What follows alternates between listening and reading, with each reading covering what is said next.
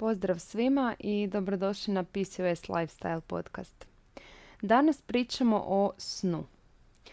Kvalitetan san je nešto što podrazumijevam kada kažem da su uz prehranu potrebne i promjene životnih navika. I ne mogu vam ni opisati koliko je san važan. Dakle, jedna od tih životnih navika je kada ideš na spavanje, koliko dugo spavaš i je li taj san kvalitetan. Budnost i san se inače mijenjaju tokom dana u skladu sa danom i noći po našem unutarnjem satu kojeg zovemo cirkadijarni ritam. Glavni hormon koji je odgovoran za dobro funkcioniranje cirkadijarnog ritma je melatonin. Melatonin nas uspavljuje i održava san. On se luči noću, a svjetlost zaustavlja njegovo lučenje. Zato isklapamo kapke kada idemo na spavanje, da dodatno smanjimo izloženost svjetlu. Dakle, kako se svjetlost danas smanjuje, tako naš mozak dobiva poruku da je vrijeme za spavanje, zato što raste razina melatonina. To se naravno danas malo izmijenilo jer u današnjem svijetu idemo na spavanje kada završimo sa svim poslom, a budimo se uz budilicu i zatim trčimo na posao. E pa zato je još važnije napraviti stalan raspored spavanja i postizati dovoljno dug i kvalitetan san. Znajući sve to, izveo se zaključak da je najbolje ići na spavanje između 10 i 11 na večer kada nastupi noć. Da bi se naš mozak dovoljno odmorio, potrebno mu je oko 6 do 9 sati sna, Naravno, e, broj sati sna ovisi o dobi, jer što smo mi stariji, to manje spavamo, ali i ovise od osobe do osobe. Dakle, sama moraš vidjeti koliko sati sna kvalitetnog je tebi dovoljno da bi bila odmorna. I po toj matematici, ako idemo spavati oko 10-11 na večer, spavamo 6 do 9 sati, mi se zapravo budimo sa svitanjem dana, odnosno sa povećanjem razine svjetlosti. Kako raste ta svjetlost u danu, tako se smanjuje lučenje melatonina i dolazi do promjena određenih fizioloških funkcija u tijelu, na primjer tlak nam se diže i naš mozak dobiva poruku da je vrijeme za buđenje te se cijelo naše tijelo budi. Dakle, to je naš prirodni ciklus u danu.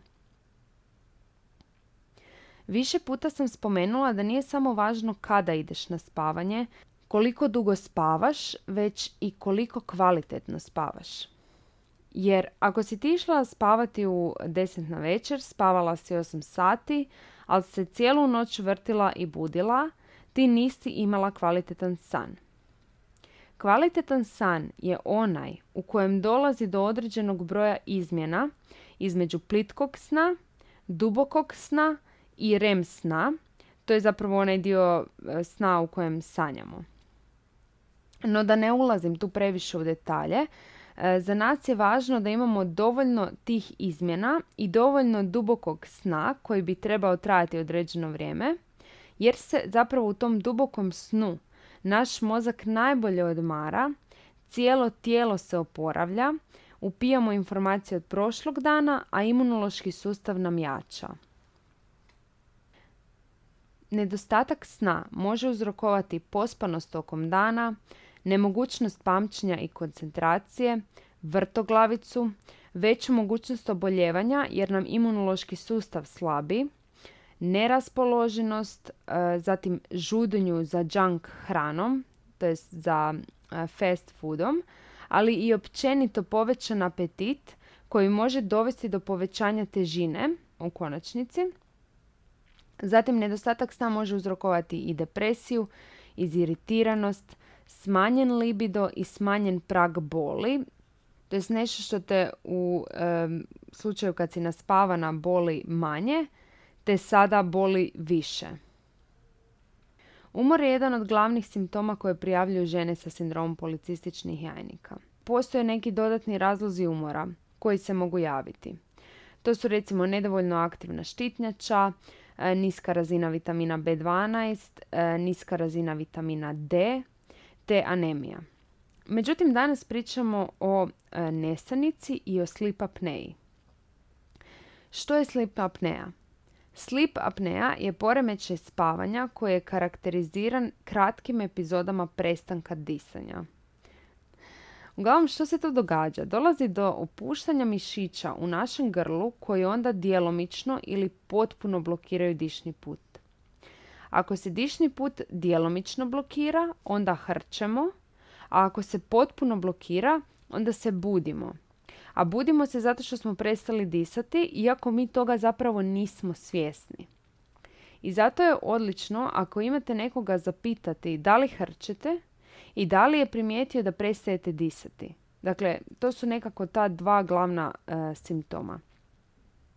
Ostali nekakvi znaci su nemiran san, jutarnje glavobolje i prevelika pospanost ujutro po buđenju te problem koncentracije. Ono što je zanimljivo kod sleep apnee, ona se češće javlja kod pretilih osoba, te je jedna od prvih mjera liječenja mršavljenje. Što se tiče nesanice, za nesanicu postoji prirodno rješenje i to rješenje se nalazi u melatoninu. Inače, našla sam jednu studiju u kojoj su zapravo gledali e, razinu melatonina kod žena sa sindromom policističnih jajnika, te je primjećena povišena razina melatonina u krvi, ali smanjena razina unutar folikula.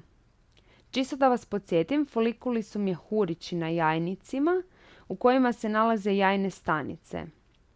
I tokom menstrualnog ciklusa par tih folikula se pokušava razviti do dominantnog folikula, dakle oni pokušavaju narasti do te razine dominantnog folikula i e, samo će taj dominantni folikul uspjeti puknuti i izbaciti jajnu stanicu što se naziva ovulacija. Dakle, to su folikuli. E sad, zašto nam je melatonin važan u folikulima? Melatonin u folikulima nam je važan jer on štiti od oksidativnog stresa. Što to znači? To znači da ako nemamo dovoljno melatonina za zaštitu, tada će sazrijevanje tih folikula biti otežano, to jest neće moći tako rasti, a kvaliteta jajne stanice koja se nalazi unutar folikula će biti manja. U toj studiji su zatim davali ženama 6 mjeseci melatonin, te su primijetili smanjenje e, dlakavosti, i pojavu e, menstruacije. Dakle, tu vidimo da postoji još jedan razlog više za suplementaciju melatonina kod žena koje imaju problema sa usnivanjem i sa održavanjem sna, a koje istodobno pate od sindroma policističnih jajnika. Dakle, osim što može pomoći sa uspavljivanjem, on može utjecati i na dolazak menstruacije i smanjenje E, količine muških spolnih hormona. Samo ću odmah naglasiti oprez. Kada uzimate bilo koji dodatak prehrani, posavjetujete se sa e, farmaceutom. E, što se tiče melatonina, melatonin ne bi smio ići kod depresije jer može pogoršati simptome depresije i ne smije ići kod trudnica i dojilja. E, za sve ostale nekakve interakcije što se tiče drugih lijekova ili drugih dodataka prehrani, kažem posavjetujte se u ljekarni sa magistrom farmacije. Savjeti koji će ti pomoći da napraviš zdraviji raspored e, spavanja i postigneš dovoljno dug i kvalitetan san.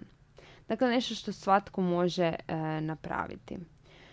Pod broj 1 smanji izloženost svjetlu jedno dva sata prije spavanja, što zapravo znači da možeš prigušiti svjetla koja koristiš u kući. E, zatim da izbjegavaš mobitel i TV pola sata pred spavanje. Ukoliko koristiš neke uređaje, poput mobitela, laptopa, smanji svjetlost ekrana, znači na najmanju moguću, i uključi blue light filter. Taj filter blokira plavu svjetlost koja nas razbuđuje. Sljedeće, izbjegavaj fizičku aktivnost dva sata pred spavanje, jer se na taj način organizam zapravo smiruje, uspavljuje.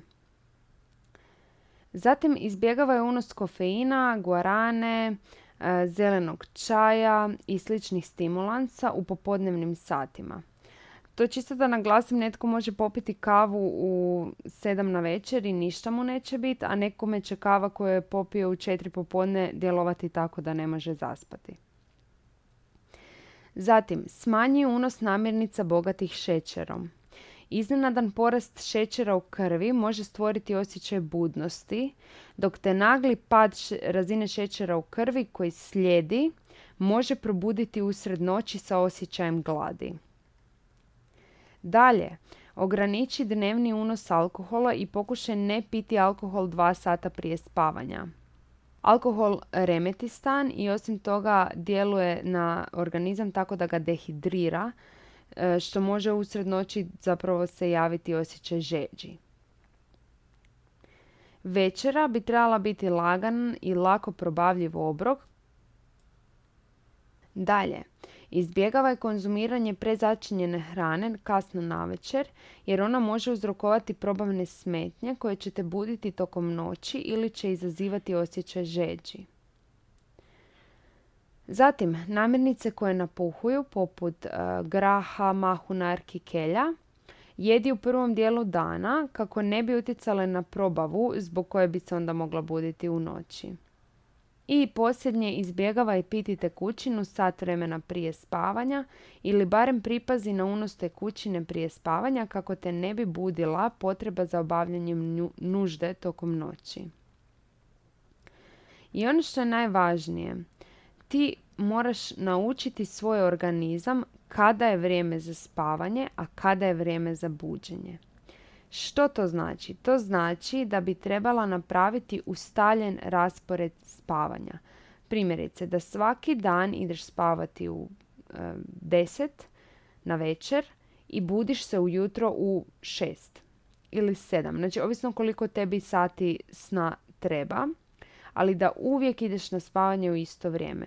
Primijetit ćeš nakon nekog vremena nekima će to biti već nakon par dana, nekima možda nakon kojeg tjedna, da tvoje tijelo zaista ulazi u taj stadij uspavljivanja točno onda kada ti inače ideš na spavanje. Eto, nadam se da će ti ovi savjeti biti od pomoći. Nadam se da ćeš ih primijeniti jer e, vjerujem da primjenom ovih savjeta zaista možeš dobiti promjenu. Kažem, sa boljim snom e, se dobiva zaista puno na zdravlju i e, potičem te da pokušaš slijediti neke od ovih uputa. Za više informacija o sindromu policističnih jajnika pogledaj moj Instagram profil Lucija Tesija. Čujemo se!